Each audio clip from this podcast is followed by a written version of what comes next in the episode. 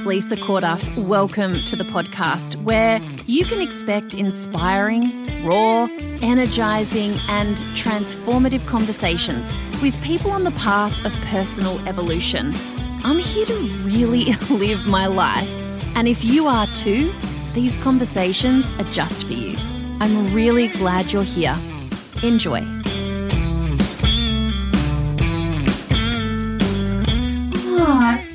To talk to you, Denise. Me too. Yes. You got in your car. I was actually thinking this morning as I was putting together just some some questions and things I wanted us to talk about today. I was like, it was 2013 you first sort of came on my radar. So that was I did B school. And I was like, who is this person? Denise. Like, what is this money bitch thing going on? Why is she so cool? I don't get it. Like, I don't get and then I think I, I think I listened to it was like that was the year everything kind of changed for me. I, I discovered Louise Hay. Like I was 100% not on any kind of path of anything.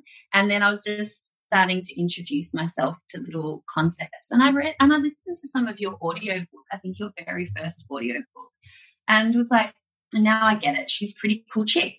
And I've watched you then over the years, um, you know, have your children and yeah, wow. growing your business. And there'll be a lot of people from like listening to this podcast who have absolutely no idea who you are because it's not just for um, online entrepreneurs, but um, for just women who are, you know, just at that point of seeking their the next level, like something's mm-hmm. ticking away for them.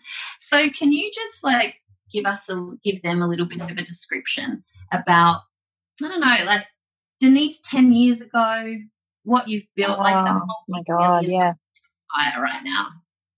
Yeah, so I mean, Denise ten years ago was very much seeking her thing, right? And I've been like this for, I mean, my whole life. I I knew from a really young age I wanted to be a businesswoman. I wanted to be a millionaire. And I spent my 20s so frustrated that I wasn't. You know, I was like, when is my million dollar idea just going to fall into my lap? And I tried a lot of different business ideas. And so it was really 10 years ago that I said to my um, very new husband, we'd been married about a year, I said, look, babe, I've, I've got to do something to, to change our life because I was feeling really depressed. Um, I was living in London. I was getting really affected by the weather. Um, mm. And it, because I was there for 10 years, it took me a long time to realize that, that was happening because it was a cumulative effect. Mm. And um, we were getting married, and that made it kind of almost a bit worse because, you know, when you're having a baby or getting married, and that's all that people want to ask you about. Mm. And I wanted to talk about business and entrepreneurship, and I was learning about the online world. And people were like, oh, but you just got married. How exciting. And I was like, yeah, but that's not really an accomplishment. You know, yeah. like it's, it's great, but it's not an accomplishment. Um, and so that's my where I was. Life wasn't leading to my wedding day, and now I'm kind of like done. Yeah, and there was there's so much pressure. Like this is the happiest day of your life, and I was like, God, I fucking hope not, because I'm stoked to be marrying Mark because Mark is a wonderful husband and father, and I knew he would be. But I was like, I don't like my job. All my business ideas have failed miserably. Mm. I don't like where I'm living, the city or the apartment. I'm sure living in, in London with money would be heaps better than living in London with no money. so I'm sure I could handle it if I went back. But you know, like I had a really cold apartment. I never had the right clothes living in London, so I was always miserable and cold. And, you know, I was going to a day job and I was just like, there has to be more, more to life than this. Mark was in his dream job. He was working for Manchester United Football Club and loved it, but it was working really, really hard. And I just was really, really unhappy, to be honest. And so I, I just decided to change my life. I, I asked the universe for a million dollar book idea. Um, and then I went on, we were on honeymoon and I stood under the stars and I did the same kind of wish. You know, I was like, this is what I want more of freedom, warmth, abundance, adventure. And I came home from that and honestly, everything did change in my life. Um, I just kind of started winning things out of the blue. And so I won a scholarship to a life coaching um, course. and that was really interesting because the universe was obviously nudging me towards that. I'd been skirting around that kind of life coaching thing for a while, thinking it was super cheesy and like cliches. I was like, no. And then I won a spot and I was like, oh, I guess I'm going to do it. Um, and I wanted to write my first book and I won a publishing course, like a self-publishing course. And then all these things happened. But then what I wrote about in my first book, Lucky Bitch, is how I won this travel competition to travel all around the world, all expenses paid for six months. And I knew that that was my lucky break. I was like, I'm going to write books about this. I'm going to talk about this on stage. This is going to be the thing. And of course, Mark was like, what? You want me to quit my job and travel around the world? And like, what is this thing? And, um, and I like, I, we totally made that into the basis of my business. I started doing life coaching, goal coaching, moved into business coaching, and then um, niched into coaching women about money.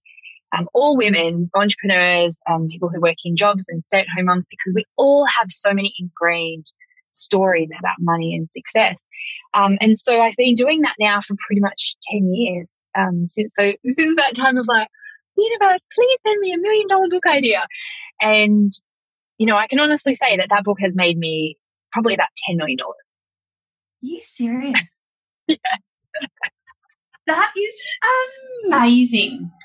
That's so funny, and it's and it's weird. I never knew that about that life coaching um, scholarship thing because I won a scholarship from Sarah Wilson back in mm. 2011 to do the IIN health coaching course, and I'm like, well, I'm not a health coach, but I don't know how many people applied for that, and she just she gave it to me. And I always took that as a sign like, I've got to do something with this. Like, there's something here for me. You don't just get that without it meaning something. And so just sort of kept following my nose. At the same time, I should have asked for that million dollar. I did. Not too late. Oh, that, but my is that that that set in motion. Well, I guess yeah, this the small steps business and this whole thing. And I mean, it's and multiple millions of dollars, but it's taken me, you know, years to do that. But um okay, so uh on that on that path of like, you know, that moment and asking for the idea, it would be naive to think that it's just been like taking one step after the other, after the other. And wow, it's all just, you know. so oh, money falling from the sky. And because I always say to people, I used to say um, that having children is the is like a fast track in personal growth. And we all know that. Um, you know, parenthood grows us in ways that it wouldn't happen without that particular life experience. But I have found entrepreneurship, business ownership has has has evolved me. Like it's a sort of different. I can't say more. I can't say well, maybe uh, because it really keeps pushing me beyond my my comfort zone. And you just got to kind of be up for that ride. But what are some of the major things, like the major stories, the major beliefs you've had to kind of overcome? Well, it's great that you actually mentioned kids because one of my mantras is babies bring abundance. And I had to start doing that mantra because even when I started my business, you know, and, and pretty much straight after we got married, Mark's like, when are we having babies? And I was like, I really want to get my business up and running. Like my business is my first baby. And I had all these stories about what being a mom would do to my ambition, to my focus, to my creativity, to my freedom, all of those things. And so I just kept on saying, I don't know, like, or never, you know. And it wasn't until I really embraced that mantra, babies bring abundance, babies bring abundance. And every baby I've had has pretty much doubled my income. Um, not, I mean, not saying it's not freaking hard because it really is, but each time I've brought a new baby into our family, I've had to make some decisions around my boundaries, around my offerings, around what I can and can't do for people. And so it's not that the baby has, you know, brought with them money, but it's like it has made me be a better CEO. And all of that stuff is available to anyone, you know, even if you don't have kids. But sometimes it's a life event that stops you know, that, that makes us think, oh, I really need to increase my boundaries. Oh, I need to say no.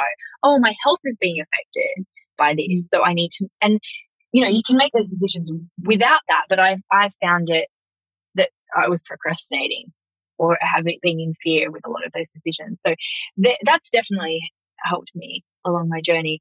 Um, and I still have to work on my fears all the time. Um, I am a teacher of money mindset mindset in general and I'm a student of mindset because you know this too. It doesn't, it's not like a one and done. it's like constant. Yeah. Yeah, it's constant. And it's not even like bigger problems, bigger worries. It's kind of the same stuff. And the thing that I'm always working through is, oh my God, people are going to think I'm a bitch. And I had that mm. same one when I made no money. I have the same one now when I make lots more money.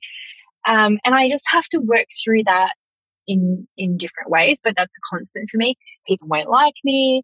Um, I just recently hired someone to help me in my Facebook group, my Facebook community, and my biggest reluctance was, oh, they're going to like her more than they like me. Wow.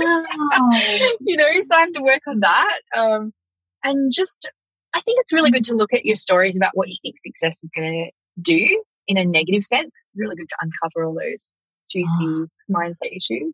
I can remember the first time I went over to James Wedmore's mastermind um, over in the US. So this would have been 20, 2017, the start of 2017. And I can remember sitting down in you know, in this room of awesome entrepreneurs, I honestly felt like the biggest phony being there. And I sat down for my hot seat and I just started crying because I was like, you know, my business is six, like it's all taking off, it's all doing the right things, but I don't think I can still be a good mum if the business keeps growing. And that was always my, that was my issue. So I started earning income because my youngest was born. I was like, shit, I'm going to have to go back to work if I don't make something happen here. So I'd just been, you know, on my Facebook page and a little blog and not taking it seriously. And then I was like, nah, I'm going to do something. And so for me, I've only ever known a business amongst children. Uh, so three kids, four and under, you know, launched launch business. and so I've always needed those boundaries. And and people and, and I actually think they're my superpower because I literally cannot work when they're around. So I used to just make a lot of stuff happen in nap time. But my block was the more success means less time with them. Like, so it would mean more working. And that's just something that I don't think actually equates. It was just like better outsourcing and better use of my time, sitting in my zone of genius more often and getting other people to do the other stuff. So it's, it's a gift. It totally is. And I'm glad you brought up James Wedmore because I remember when I met him in 2009, right? So I didn't even really have a business, but I was going to conferences Mm. And, or maybe it was 2010. And, um, and he said to me, no one can get to six figures without outsourcing.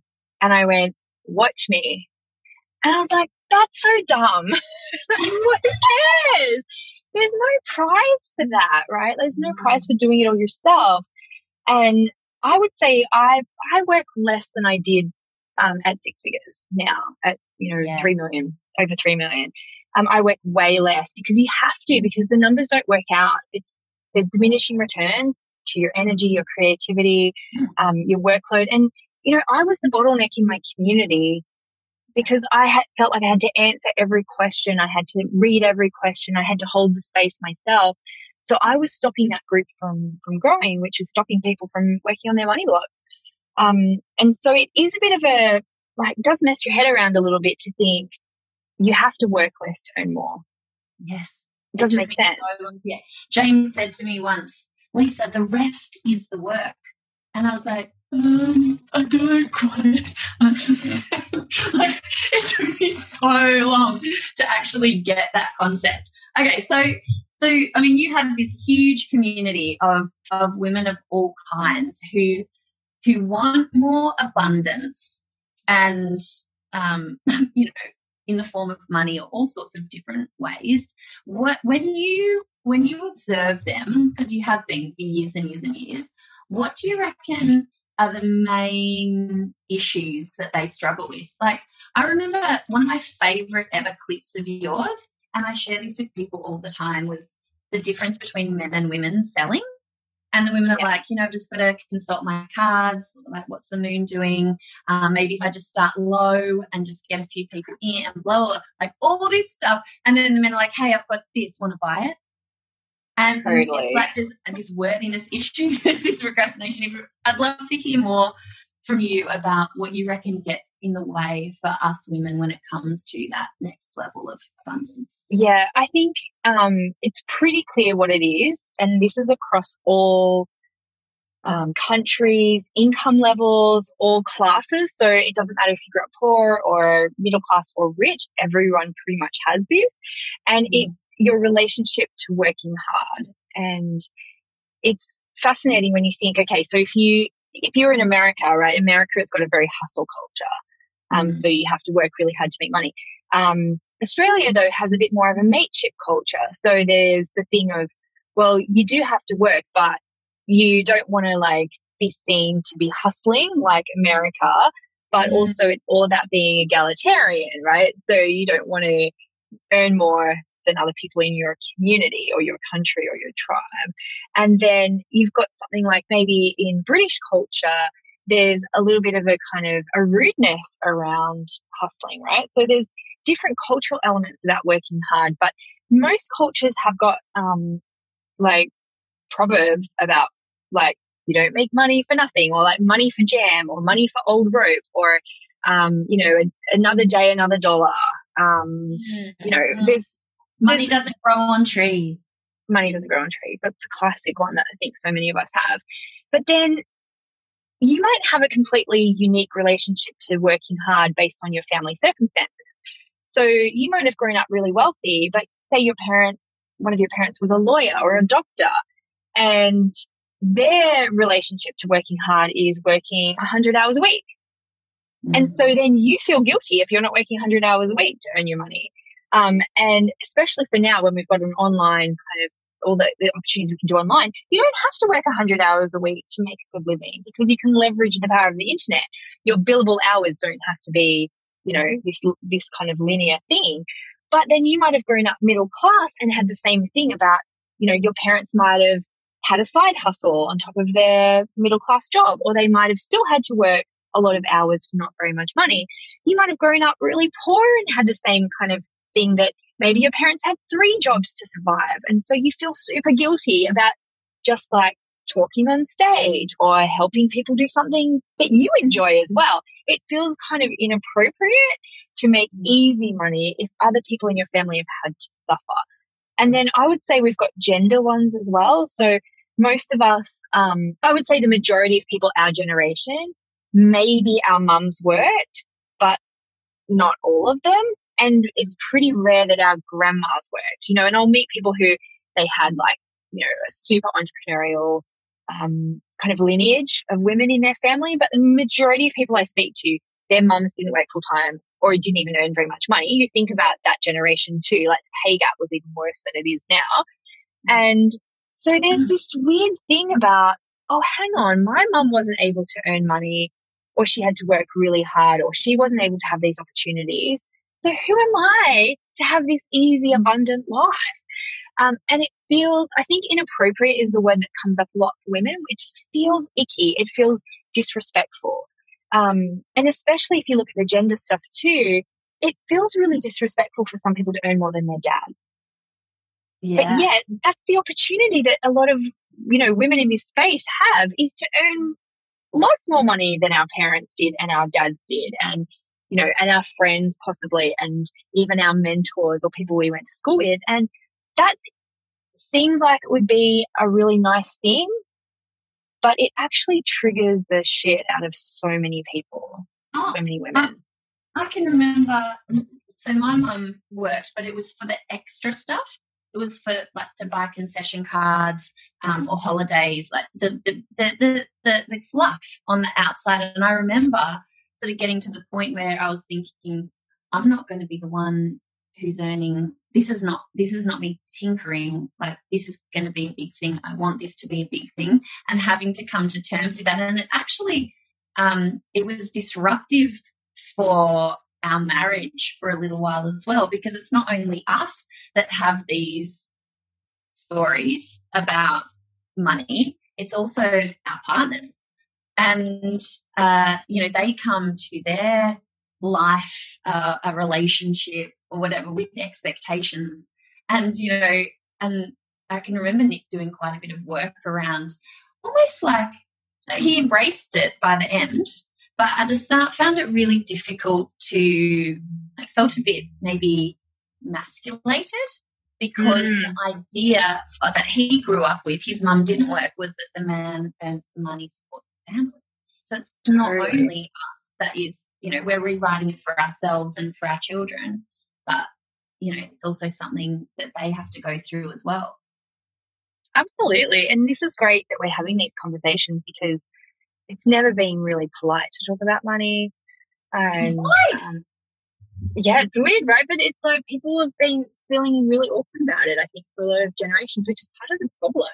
Um, so it's great that we can have these discussions and that for men to start speaking up too about what it means for them to have partners who are making bank and potentially being the breadwinners because it, it's just a healthy thing to talk about. And, you know, my husband, Mark, is, is pretty, um, like he's pretty open about that, that it's sometimes a bit strange, but, you know, he works in my business now.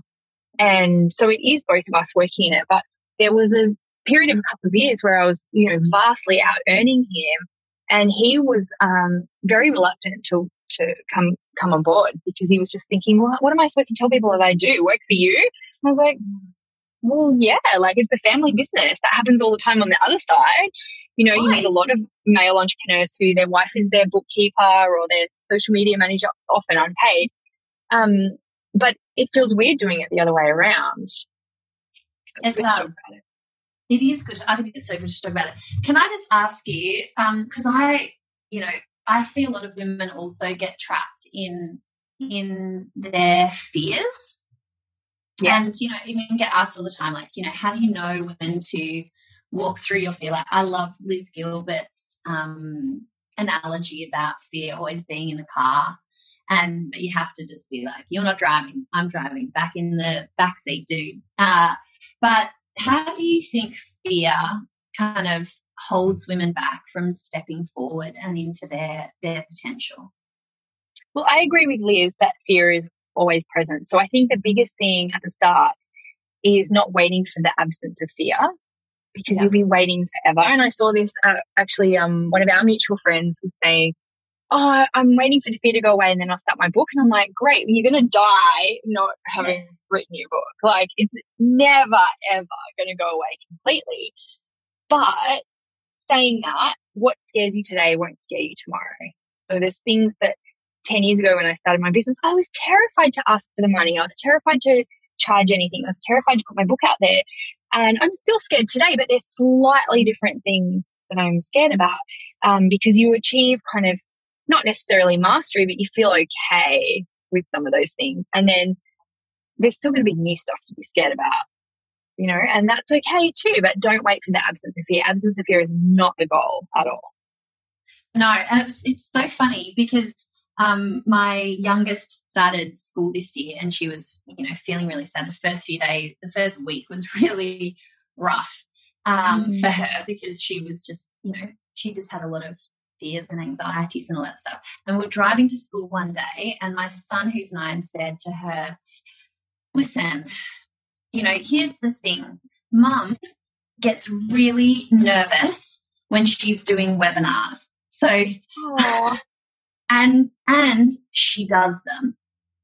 And we can do things that make us feel nervous because I often say to them, you guys, you know, tonight's a big night. I'm doing a webinar and it's because I'm also flying solo uh, it's really important for me that they're asleep and that, you know, so I kind of empower them. And I explain to them sometimes I've got, we call it butterflies and beetles, like when they feel funny in their tummy, you know, with, with nerves as opposed to feeling sick.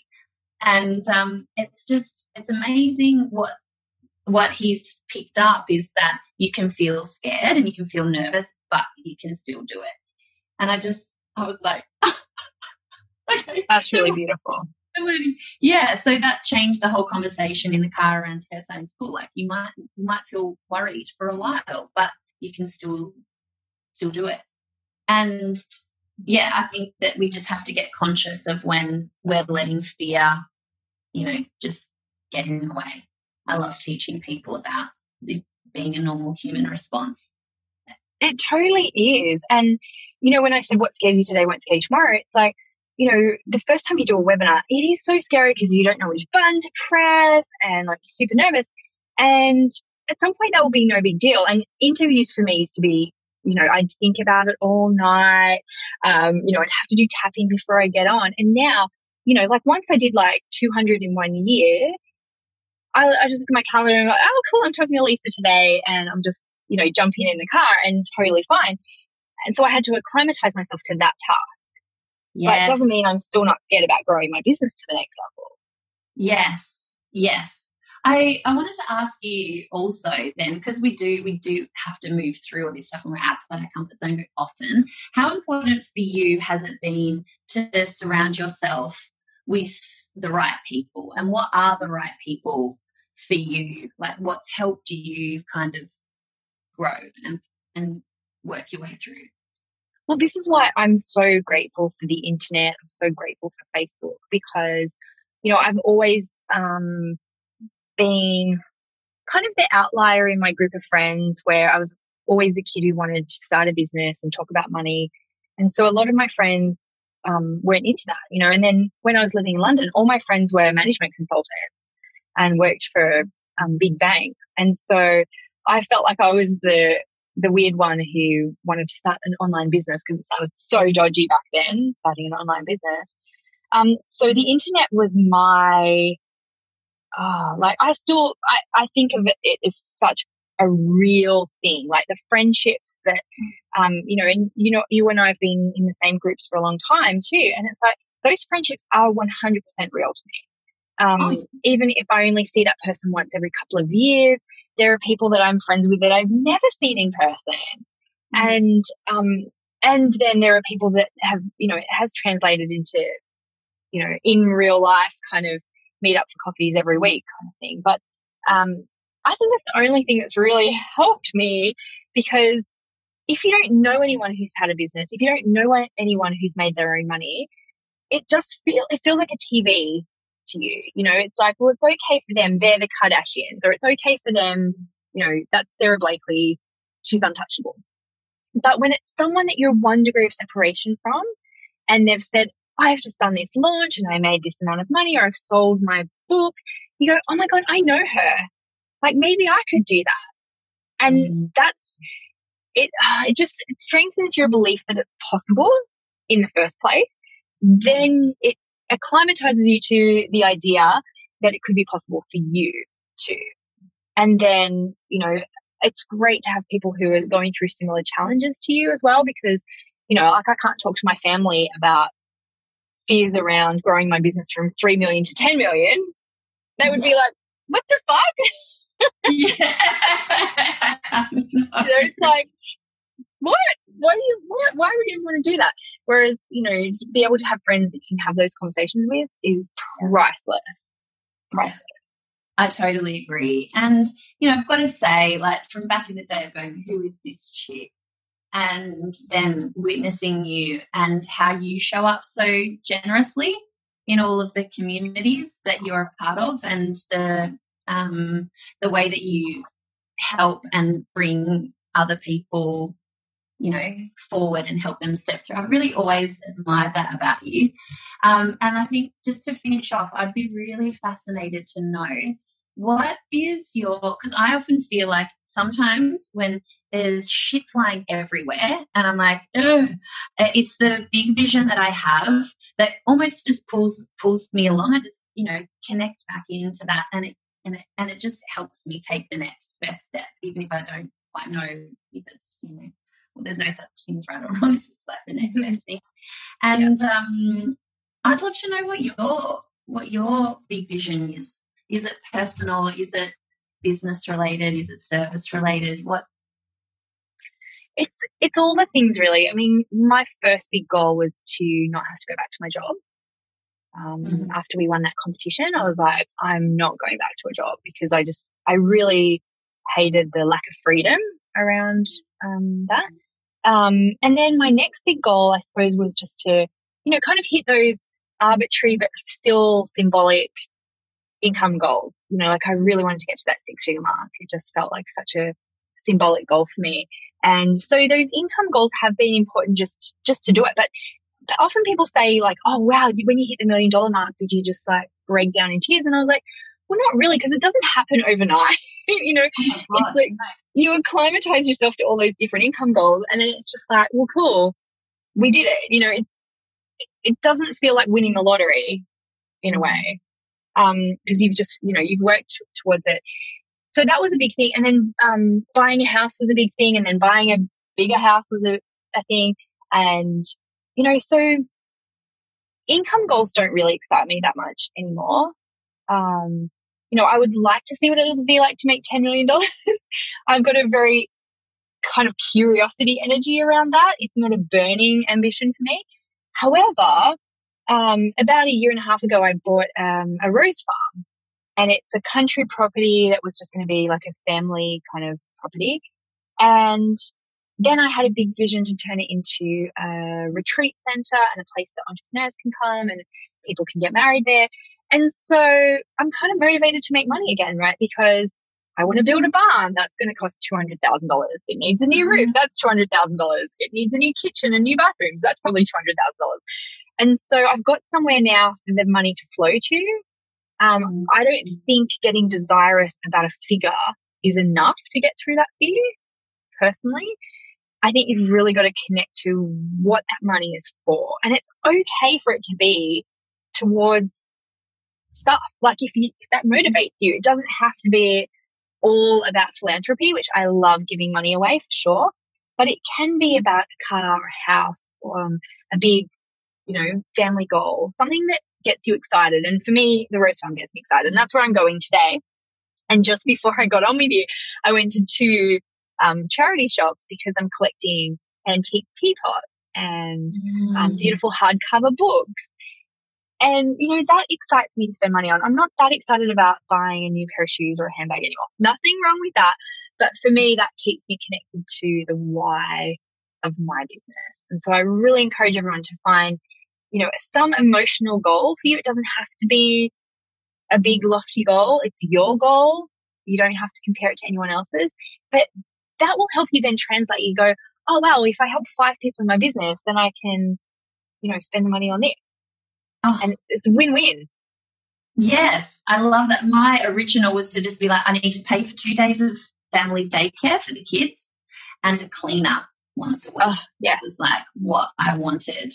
And if I could do that, then awesome. And then it's just become more and more and more. And now I think um, as a solo parent, it's like, um, you know, provide for family and children. And it's really real. I actually see a lot of of um, of women who are quite comfortable and and maybe don't have that connection to to an actual goal or vision or you know some sort of outcome for getting uncomfortable and pushing through some of the things that they might have to in order to start earning money in the first place or earn good money. So i love that. And i think it i think it translates so easily when it's like if i get that promotion then I then we've got that extra bit of money that we can go on an overseas trip or whatever. But we often don't do that necessarily for ourselves um, in our businesses. I love that reflection. Thank you. Uh, I feel like every single one of those topics we could have gone on for about 14 hours just Absolutely. on. so great to talk to you. And, um, you know, everyone, I, I assume everyone knows you because I feel like no, they don't. They I love don't. No, no that's why I love coming on podcasts so I can get to know um, new people. And I really encourage everyone to go and check out my books on Amazon. I've got yeah. Lucky Bitch, Get Rich, Lucky Bitch, and Chillpreneur. That's a really good way to explore your money blocks and, um, yeah, to start thinking about these these things. And I've got some very practical exercises in there as well. So they're, you know, all the places that books are sold. You know, we've got a Kindle version, a paperback version, and an audio version too.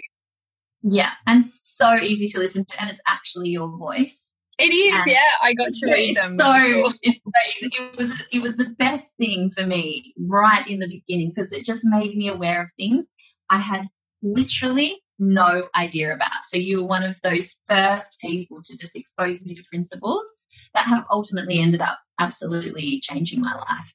So definitely everyone should go and check you out. But thank you for chatting to me in your car. Now go and get to the farm and um, do your tinkering. Thanks, Denise. I will. Thanks, Lisa. Take care. Bye. Hey, if you're enjoying the conversation, then it would mean the world to me if you head over to iTunes and give us a rating and review. It really makes a difference, and it's my intention to get as many of us involved in real conversations that really change the game as possible. Thanks so much for your help, and I'll see you in the next episode.